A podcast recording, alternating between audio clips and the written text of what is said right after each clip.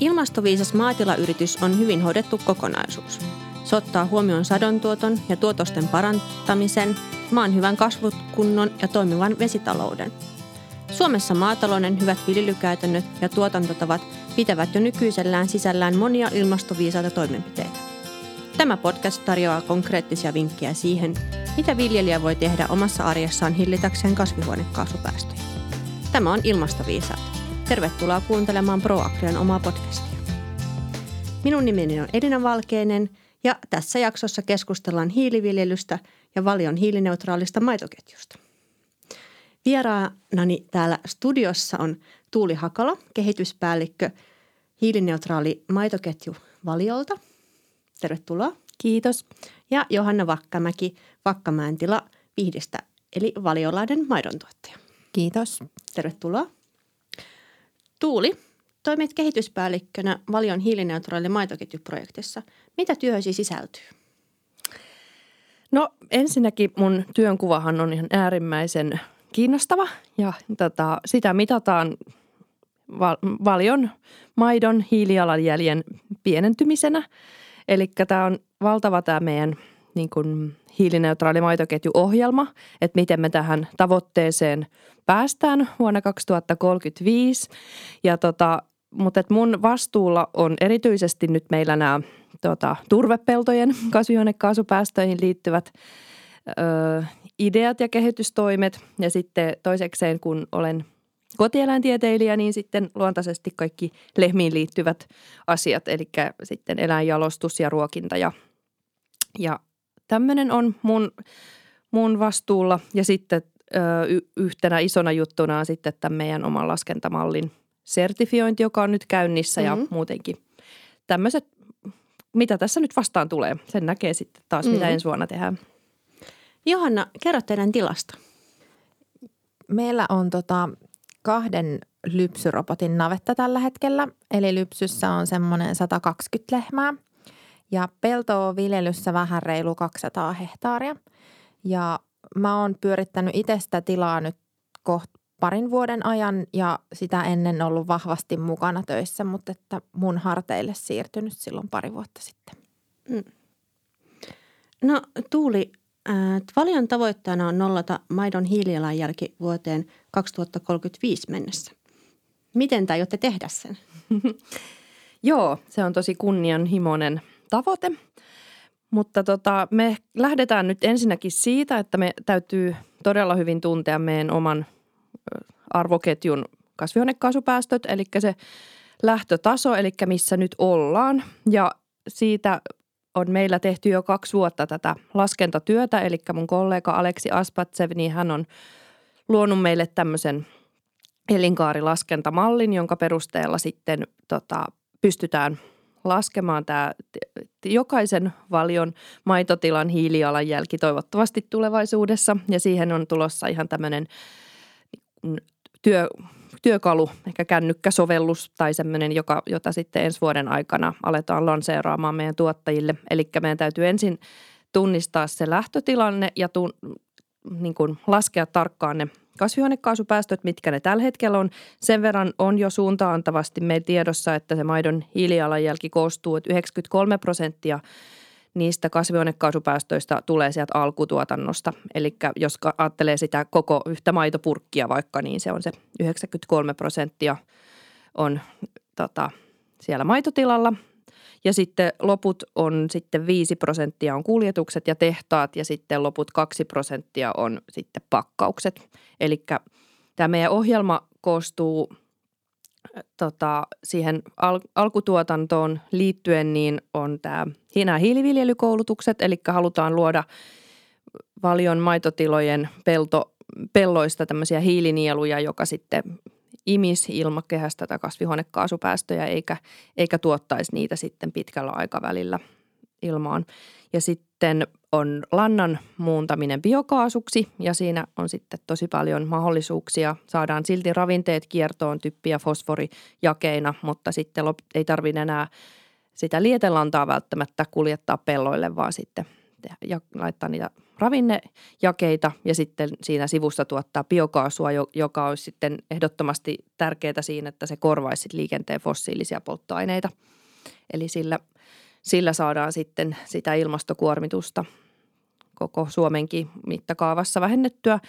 Ja sitten tämä turvepeltoasia on sitten se yksi kolmas tosi iso niin kuin toiminnan kohde, eli koitetaan löytää sitten turvepeltojen viljelyyn semmoisia ilmastoviisaita menetelmiä ja nyt meillä on muun muassa ensi viikolla tämmöinen hackathon, joka, jossa sitten ideakilpailun muodossa keksitään näitä huippu, Suomen huippututkijoiden ja muiden toimijoiden kanssa näitä ratkaisuja turvepeltojen viljelyyn. Että tiedetään, että ne on meidän tuottajille tosi tärkeitä ja yhdessä sitten heidän rinnallaan mietitään, että miten niitä kannattaisi viljellä. Mutta sitten vielä tämä meidän tämä hiilineutraali maitoketjuohjelma on sitten tietenkin sisältää tämän pakkaukset, hävikin hallinnan ja sitten logistiikan ja energian osalta sitten näitä, näitä ilmastovaikutusten hillintäkeinoja, mutta sitten on vielä ihan maidon tuotantoon liittyen on ruokintainnovaatioita ja, ja eläinten jalostusta ja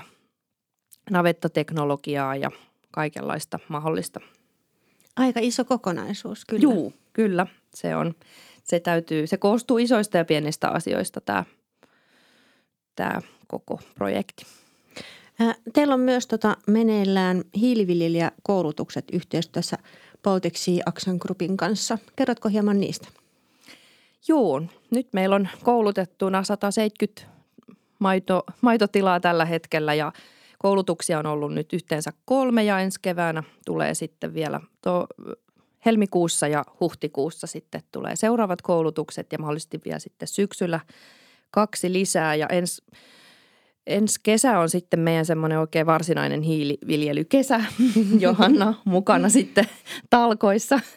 Niin tota, että nyt ensin on koulutettu tuottajia tämmöisen kaksipäiväinen koulutus, missä on, on ihan kunnolla asiaa ja niin kuin viimeistintä tutkimustietoa tästä hiilen varastoitumisesta maaperään ja ihan käydään läpi näitä käsitteitä ja sitten niitä käytännön asioita. Eli siinä on niin kuin teoriaa ja sitten tätä ihan käytännön vinkkejä, miten sen oman pellon saisi muutettua hiilin päästölähteestä niin kuin hiilinieluksi.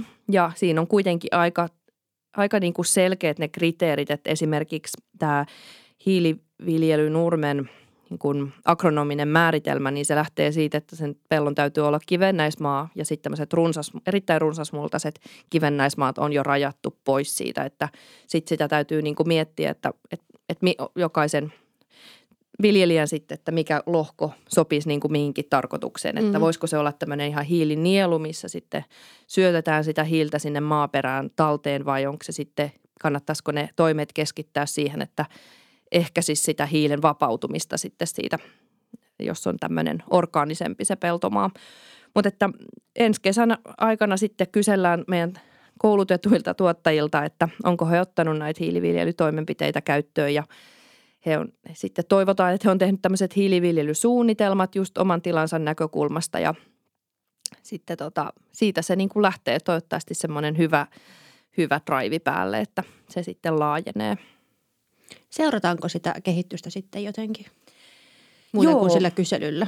Joo, maanäytteet on semmoinen asia, millä tota, niitä on, pystyy sitten, että nyt me yritetään saada tässä vähän niin kuin lähtötilanteessa maanäytteitä otettua tuottajien pelloilta ja sitten viiden vuoden päästä sitten voidaan katsoa, että miten maanäytteissä näkyy se hiilen sitoutuminen, että se täytyy olla niin kuin tieteellisen, tieteellisesti niin kuin todennettua mm. se. Ja nyt ollaan mukana sitten Ilmatieteen laitoksen ja Luken kanssa monenlaisissa ja tota, tämmöisissä mittaushankkeissa, missä sitten tutkitaan, miten se hiili sinne pidemmällä aikavälillä varastoituu ja mikä näiden hiiliviljelytoimenpiteiden vaikutus on. Ja että koko ajan tuotetaan niin kuin lisää tietoa tästä asiasta, että saadaan sitten siihen niin kuin luotettavat lähtökohdat, että ollaan menossa oikeaan suuntaan. No Johanna, teidän tila on mukana tässä koulutuksessa. Miksi te lähditte tähän mukaan? Miksi te kiinnostuitte hiiliviljelystä? ilmastoasiat on ollut pitkään jo niin kuin otsikoissa. Varmasti kaikki on sen huomannut. Ja sitten se kun Valjolta tuli ensimmäinen viesti siitä, että nyt otetaan tämmöinen tavoite, niin se oli ehkä semmoinen niin kuin hyvä hetki sitten lähteä siihen mukaan, että paljon asioita on yritetty tehdä jo ennakkoon ehkä tietämättäkään, että onko ne sitten hiili, hiilineutraaleja tai ei, mutta että ollaan yritetty miettiä niitä jo pitkälti siinä tuotannossa ja kaikessa tekemisessä.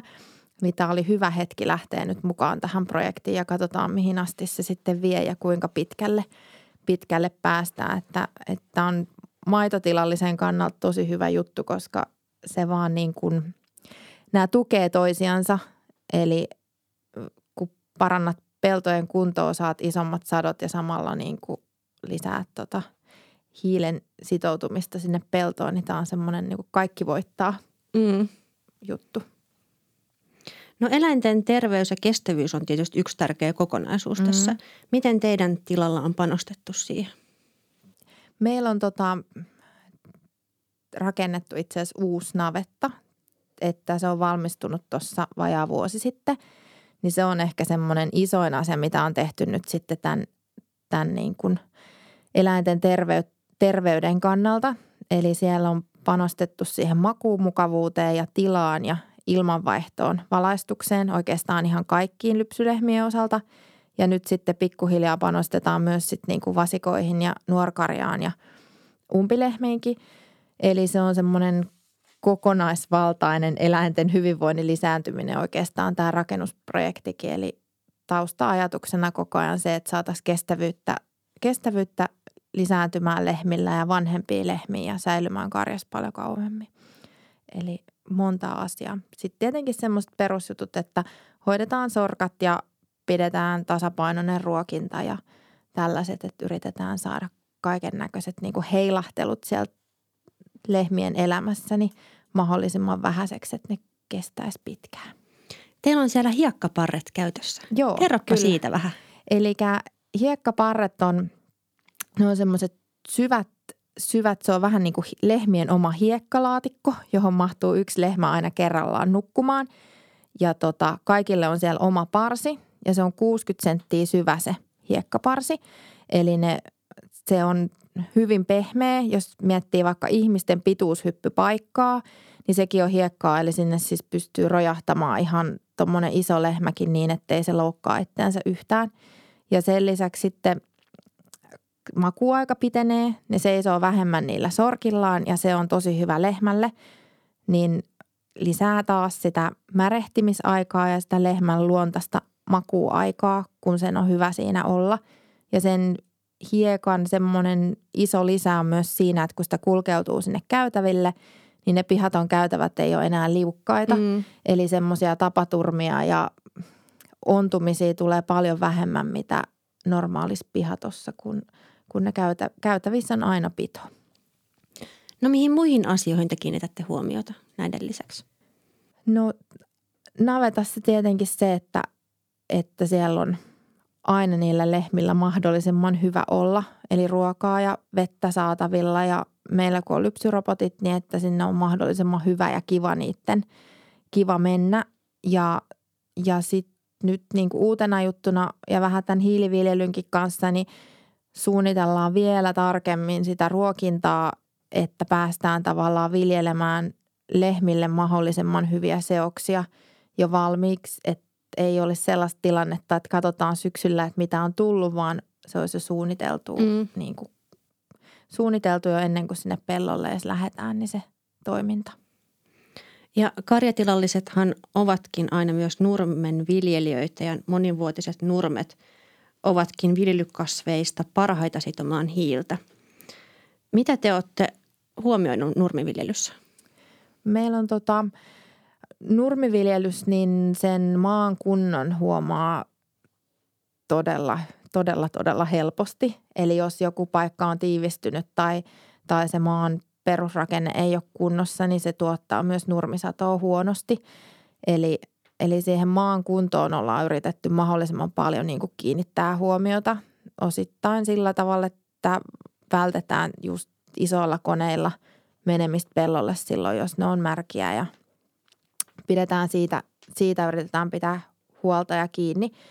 Ja sitten tota, nurmiseokset on aika pitkään ollut jo useamman vuoden ajan, eli, eli ei laiteta vaan paria lajia, vaan laitetaan useita, useita sinne. Että seoksissa saattaa olla viisi tai kuusi eri, eri tota, lajia ja lajiketta sit siellä mm. tekemässä. Ne toisaalta siellä kasvun aikana tukee toinen mm-hmm. toisiaan ja tekee niin kuin jokainen oman osuutensa sille maalle. Ja sitten taas lehmällä se on tosi hyvä, että siellä on monta eri komponenttia. Kyllä, Eikö? on, on. Näin just, ja kun se on suunniteltu vielä just niin, että mitä se lehmäkin tarvitsee. Ja sitten tota, pystytään käyttämään niitä, että on just jotain ruokonataa tai apilaa siellä, että saadaan niitä syväjuurisiakin kasveja, kasveja sinne sekaan toisaalta kestämään sitä poutaa, mutta myös parantamaan sitä maan kasvukuntoa mm. sit seuraavaa vuotta ajatellen. No mitä te olette suunnitellut, että mitä te jatkossa teette? Tota, mua hirveästi kiinnostaa tämä muokkausasia. Eli meillä on tota, semmoiset aika sav- saviset kivennäismaat ja tota, kyntö on ollut semmoinen aika niin kuin vahvasti kuulunut siihen aina nurmen uudistamiseen – mutta se olisi nyt semmoinen mielenkiintoinen asia lähteä niin kuin sitä, sitä muuttamaan, että tota, saataisiin kevyemmillä muokkauskeinoilla niin perustettua sitten uudestaan, ettei rikottaisi sitä maanpintaa. Ja tietenkin toinen, mikä sitten on isona, niin olisi mielenkiintoista päästä ottaa niitä syvempiä maanäytteitä just, että näkisi, että minkälaisessa kunnossa se maa on. Että mm. nyt on otettu niitä ihan tavallisia maanäytteitä, niin katsottu niistä, mutta että pääsisi vielä niitä syväkairauksia tekemään. Että, että se, mä luulen, että se muokkaus on niin kuin isoin juttu, että mikä varmaan niin kuin tulevaisuudessa toivottavasti tulee. Tuuli, äh, kerrotko vielä tarkemmin siitä hiiliviljelystä? Mitä ne toimenpiteet siellä on? Joo, eli niin kuin aikaisemmin sanoin, niin sen maa, lajin suhteen on vaatimuksena tosiaan se kivennäismaa ja ei saa olla tämmöinen erittäin runsasmultainen kivennäismaa – ja sitten tämä nurmisiemen seos on tosi oleellinen, eli minimissään pitää olla neljä eri monivuotista nurmi- ja pal- tai palkokasvilajia ja esimerkiksi timotei ja apila. Ja näistä vähintään yhden täytyy olla aina tämmöinen syväjuurinen, eli esimerkiksi ruokonata tai nurminata. Ja näillä sitten just va, niin kuin varmistetaan sitä, sitä maan kasvukunnon niin kuin kohentumista ja sitten sitä hi, riittävää niin kuin juuria hiilimassaa, että sitä tulee sinne maan alle. Ja sitten kasvuston tietenkin täytyy olla tiheä ja ehdottomasti niin kuin kannustetaan mahdollisimman hyviin satoihin. Eli se on niin kuin meillä valiolla välillä sellainen huoli, että, että onko niin kuin tuottajilla tarpeeksi motivaatiota tuottaa mahdollisimman niin kuin suuria satoja, mm-hmm. että jos kun sitten on toisaalta painetta sitten siihen, että on niitä niin kuin – sitä hehtaareita täytyy olla sitten lannanlevitystä varten, mutta tämä on ehdottomasti niin kuin viljelyn, ilmastoviisaan viljelynkin niin kuin kulmakivi tämä, tämä, niin kuin, tämä on riittävän hyvät sadot. Ja sitten tämä tota, karjalannan käyttö sopii oikein hyvin tähän hiiliviljelyyn. Ja sitten yleensäkin muokkauksen vähentämistä suositellaan, että totta kai se on joskus ihan ehdotonta ja tärkeää, mutta – se kuitenkin se muokkaus aina sitten niin kuin kiihdyttää sitä hiilen vapautumista. Mm.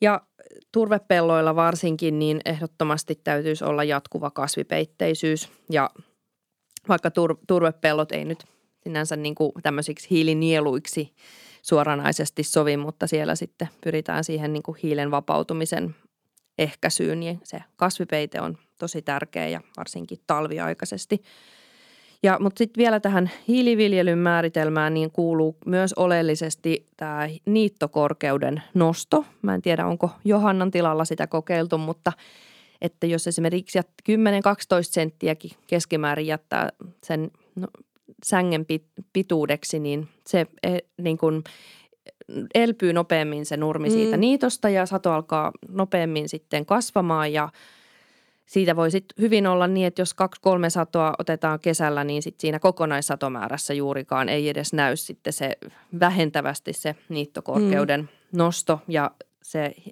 fotosynteesi niin kuin jatkuu saman tien siinä vihreässä mm. kasvustossa ja se hiiltä alkaa mennä takaisin maaperään verrattuna siihen, että sitten kynitään ihan mm. lyhyeksi se pelto, vaikka se siinä vaiheessa ehkä tuntuisi niin kuin, että haluaa sieltä kaiken sadon, mm. mitä on saatavissa. Ja toisaalta sitten nyt on tuottajien kanssa jutellut kokemuksista tästä pidempään sänkeen niittämisestä, niin, niin semmoisia positiivisia asioita, mitkä ei edes niin kuin välttämättä tullut meillekään heti alkuun mieleen, kun me alettiin tätä suosittelemaan, niin se, että sieltä maaperästä tulee vähemmän niitä haitallisia mikrobeita, että se säilörehu laatu on, ruokinnallinen laatu on pysynyt vähän parempana – että tota, sieltä ehkä sitä ihan tyveä ei edes kannata ottaa, että se, mm. siinä on muitakin positiivisia asioita.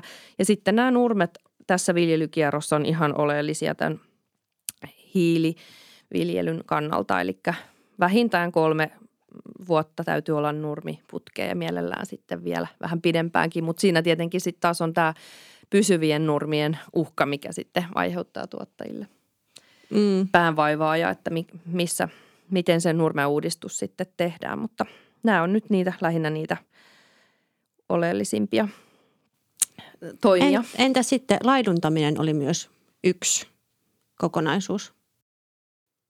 Joo, sen osaltahan on, ei ole niin kuin mitään, siitä on tutkimuksia ja, ja niin kuin ajatuksia aina tietenkin luonnon monimuotoisuuden ja eläinten hyvinvoinnin kannalta todella tärkeä asia se – laiduntaminen ja mekin siihen tuottajia kannustetaan tosi kovasti, mutta sitten tämä hiilensidonnan kannalta sitten varmaan senkin, siitäkin tarvittaisiin vähän lisää tutkimustietoa, että mitä se sitten, sitten niin kuin, ihan niin kuin mitattuna on. No miten Johanna teidän tilalla? Joo, meillä tota, laidunnusta on tarkoitus niin kuin mahdollisimman monenikäiset eläimet päästä laiduntamaan. Eli tällä hetkellä meillä laiduntaa siitä noin viidestä kuukaudesta eteenpäin kaikki nuorkarja ja sitten umpilehmät, mutta lypsylehmät ei vielä, mutta niille on suunniteltu sillä tavalla, että siellä on pihatossa ovet valmiina ja ensi kesänä toivottavasti saadaan pihat sellaiseen kuntoon, että siinä on lähellä lohko, niin silloin niillä olisi vapaa pääsy sinne. Eli ovet pidetään auki ja lehmä saa sitten omaan rytmiinsä, rytmiinsä käydä siellä ulkona, että sillä tavalla se ne ei varmastikaan ihan isoja määriä rehua sieltä syö, mutta se on eläinten hyvinvoinnin kannalta varmaan se kaikkein isoin, isoin asia ja sitten sen kestävyyden ja niiden keskipoikimakerran nousun kannalta niin isoin, isoin mm. asia. Ja tietenkin se luonto, luonnon monimuotoisuus sitten nuorkarja osalta, että kun ne syö sitten semmoisia semmoisia peltoja, jotka on hankalammin korjattavissa tai vähän niityn tyyppisiä, niin, niin varmasti sitten pieneliöstöön ja lintuihin, niin huomaa, huomaa vaikutuksen sitten niiden osalta. Mm. Että kannustan, kannustan siinä rakennusvaiheessa ainakin kaikki, kenellä on niin uusi, uusi pihatto tai navetta suunnitteilla, että miettii sen, sen laidunnuksen ja sitten kun pääsee niin kuin starttiin sen navetan kanssa, niin sitten ottaa seuraavaksi projektiksi sen ajattelu, että kuinka se laidunnus sitten toteutettaisiin siinä uudessa navetassa. Ja sittenhän tähän liittyy myös se siihen nurmen niittokorkeuteen myös niin kuin rotaatiolaidunnus. Että kun siirretään niitä eläimiin niin kuin mahdollisimman useasti seuraavaa paikkaa, niin sitten ne ei kerkeä syömään sit niin kuin ihan niin kuin juurta myöten. Joo, joo. Se on ihan, tämä on myös meidän hiiliviljelijäkoulutuksissa yksi aina tota, yhden esityksen teeman. No miten nämä hiiliviljelijäkoulutukset jatkuu? No tota, tosiaan ensi vuonna on kaksi keväällä ja sitten toivottavasti syksyllä kaksi koulutusta lisää ja tavoitteenahan on sitten, että 2035 on kaikki valionmaidon tuottajat hiiliviljelijöitä. Ja tota, tähän sitten kaikenlaisia nyt pohditaan tietenkin kannustimia ja sitä niin kuin, että ihan pelkällä hyvän mielen tuottamisellahan tämmöistä ei tietenkään saada niin kuin ihan laajamittaisesti lanseerattua, mutta tota, tässä niin kuin ollaan harjoittelemassa ja inno, ollaan itse innoissaan ja on kyllä – tosi inno, innokkaita meidän tuottajatkin.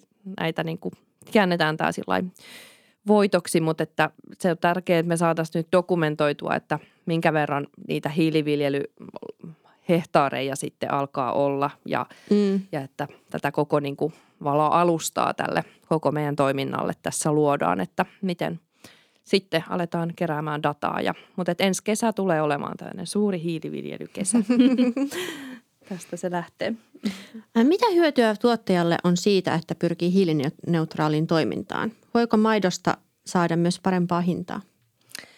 No lähtökohtaisestihan nyt me valiolla ollaan sitä mieltä, että tämä, tämä ilmastonmuutos on otettava vakavasti ja niin kuin tämän maitoketjun tuottamat ympäristövaikutukset täytyy niin kuin myös ottaa vakavasti ja että on koko maidon tuotannon ehkä niin kuin elinehto, että me tehdään tälle asialle jotain yhdessä ja totta kai tuottajien rinnalla ja halutaan niin kuin heillekin mahdollistaa kannattava yritystoiminta tulevaisuudessa.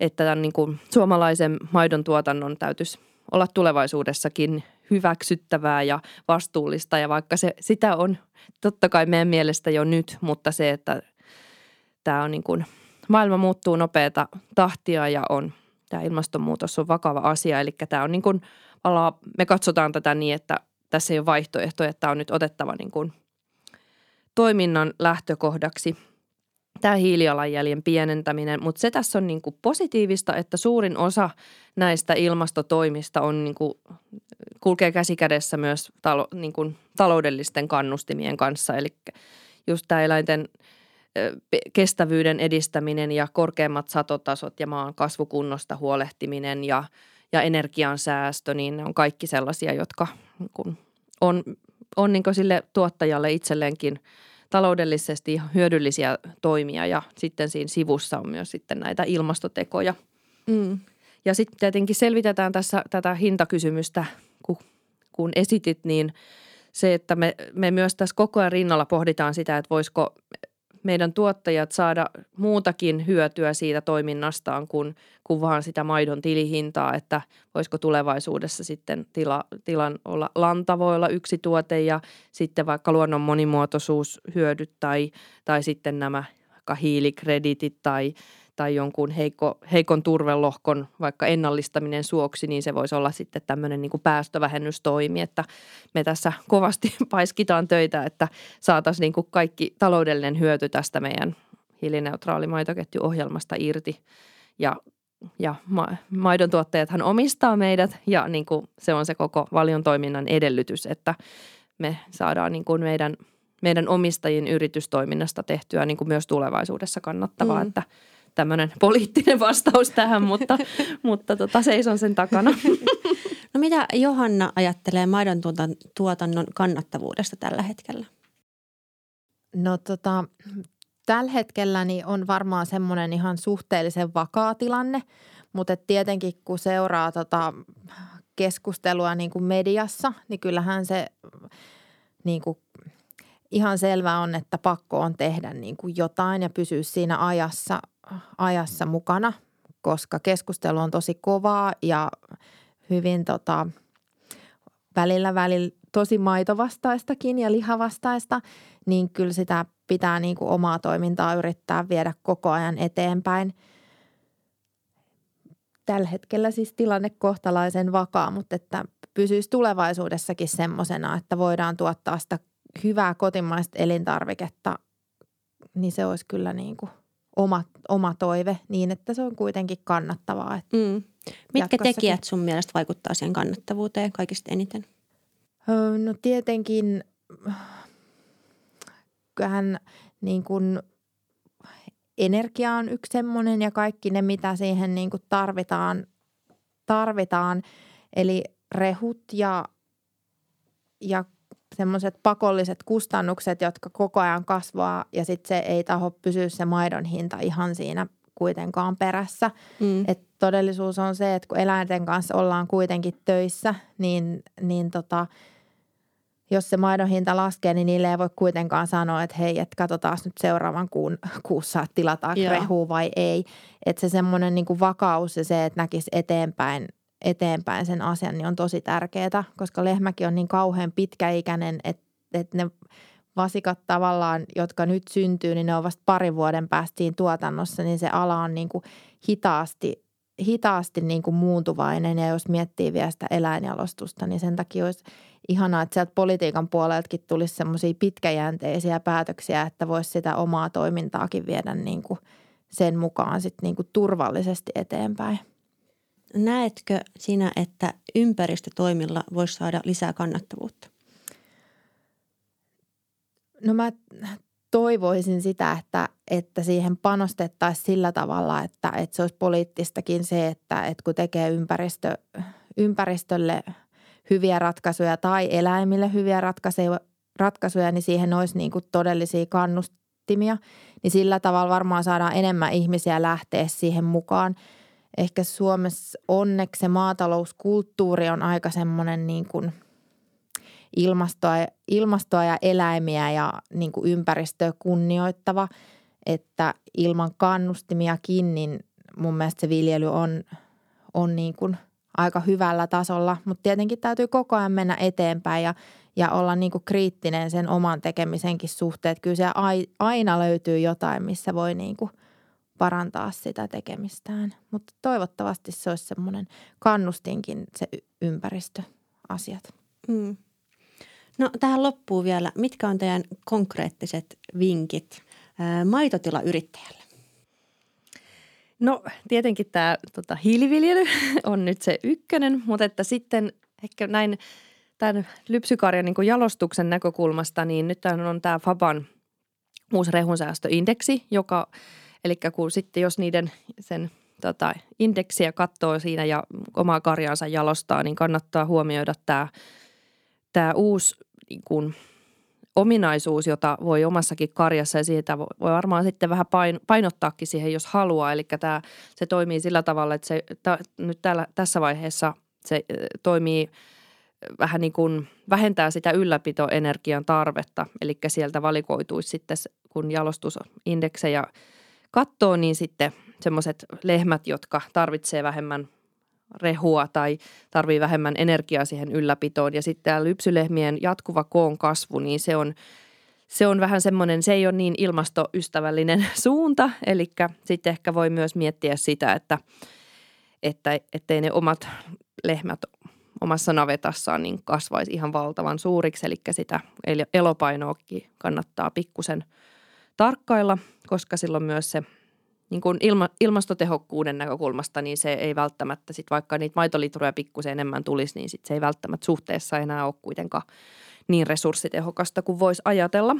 Mutta toi keskituotoksen nosto on tietenkin semmoinen, että, että silloin mitä enemmän lehmä tuottaa maitoa, niin sitten sen kyseisen lehmän ja myös sitten sen ö, niin kuin uudistus nuorkarjan, nämä niin kuin resurssivaatimukset jakautuu sitten useammalle maitolitralle, eli se laimenee tavallaan ne ilmasto kasvihuonekaasupäästöt useammalle maitolitralle, mutta sitten siinä täytyy olla tarkkana, että jos keskituotosta nostetaan, niin, niin miten se ruokinta sitten muuttuu sen keskituotoksen no, niin kuin nousun myötä. Et joskus voi olla tilakohtaisestikin miettiä, että mitä jos, jos panostaisikin vähän niin kuin nurmirehuvaltaisempaa ruokintaa ja tyytyisi vähän pienempään keskituotokseen, mutta et että mikä olisi sitten, ja tämä, tietenkin sitten kun me tämä lanseerataan tämä hiilijalanjälkilaskuri, niin sitä voi ihan siinä niin kuin siis skenaarioita luoda, mm. että testata, että mitä jos mun, mun keskituotos olisikin vähän pienempiä, mulla olisikin vähän pitkäikäisempiä lehmiä ja mulla olisikin vähän enemmän nurmirehua ja mä vaihtaisinkin tämän lohkon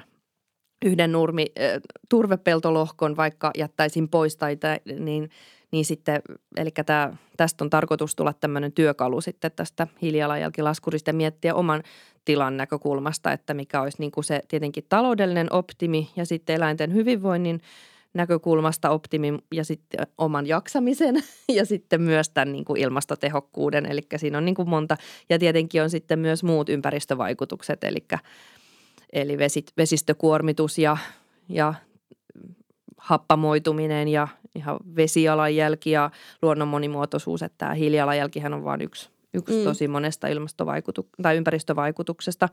Niin ja sitten tota, vielä ehkä näiden omien niin kuin, oman tilan peltolohkojen senkin optimointi, että missä, minkälaisella lohkolla kannattaa tuottaa mitäkin kasvia ja mitkä ne on ne etäisyydet ja kuinka paljon polttoainetta kuluu mihinkin. Että totta kai näitä optimoidaan ihan sitten tu, niin kuin taloudellisistakin syistä, mutta mm. sitten jos se lähellä oleva pelto onkin se turve, turvepelto, niin sitten siinä kannattaisi pitää sitä pitkäaikaista nurmea ja sitten ehkä kuitenkin vaikka ajaa pikkusen pidempi matka sitten hakemaan sitä viljaa jostain toiselta, jos niiden niin kuin maa, maalajityypit on erilaiset. Että tämä on niin kuin, tuo täysin uudenlaista niin kuin, niin kuin ajattelua tähän niin kuin siihen tilan hallintaan, että – että tota, nämä kasvihuonekaasupäästöjen niin kuin ajattelu, mm.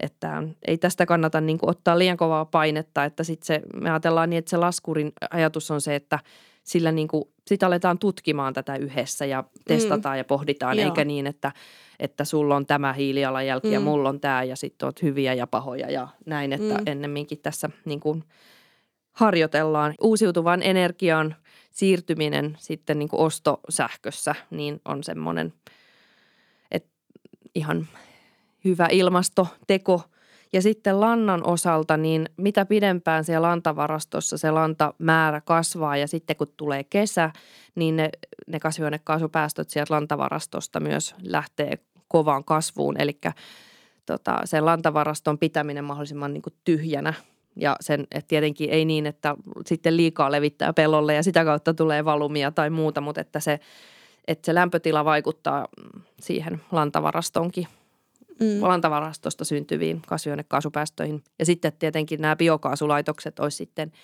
ihan semmoinen huippujuttu, jos niistä saataisiin semmoinen kannattava systeemi, että voisi sitten kuljettaa sitä tyhjää, pitää omaa lantalaansa mahdollisimman tyhjänä ja sitten siitä tuotettaisiin biokaasua ja sitten saisi vielä sitten ravinnejakeita omalle pellolle, että se olisi semmoinen todella iso ilmastoteko.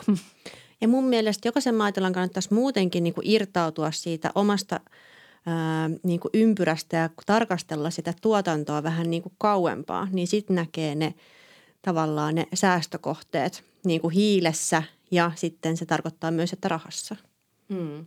Mitäs Johanna, mitkä on sun konkreettiset vinkit? Onko se näin perusteellisia kuin Tuulin oli vai?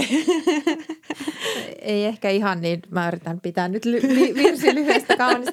Eli varmaan mä niin kuin sen nurmien satotason kasvattaminen on semmoinen aika konkreettinen, että mitä toimia se nyt sitten milläkin tilalla vaatii, mutta ylipäätänsä kun se satotaso kasvaisi, niin, niin se, olisi, se olisi tosi hyvä juttu. Ja sitten toinen se, että, että se lehmien, lehmien keskipoikimakerran niin kuin kasvattaminen, että mikä siellä on sitten pullonkaula siellä – oman karjan terveydessä, niin yrittäisi niitä pullonkauloja sieltä pikkuhiljaa lähteä niin kuin rat, ratkomaan, että saisi niitä vähän vanhempia lehmiä. Ne on niin kuin help, helpompi toimiakin niiden kanssa kuin ison määrän ensikoita, että mm. että saisi sen vuoden, vuoden sinne vaikka lisää niin, tai yhden poikimakerran, niin se olisi iso asia monelle tilalle.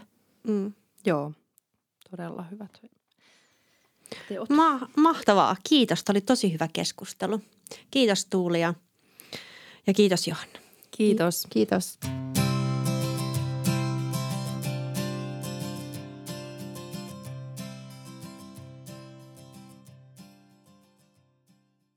Haluatko tietää lisää maanviljelijän roolista ilmastonmuutoksessa? Uutuuskirjamme Ilmastoviisas maatilayritys pureutuu aiheeseen maa- ja metsätalouden ykkösasiantuntijoiden kirjoitusten muodossa. Tilaa itsellesi oma kappale proagriverkkokauppa.fi.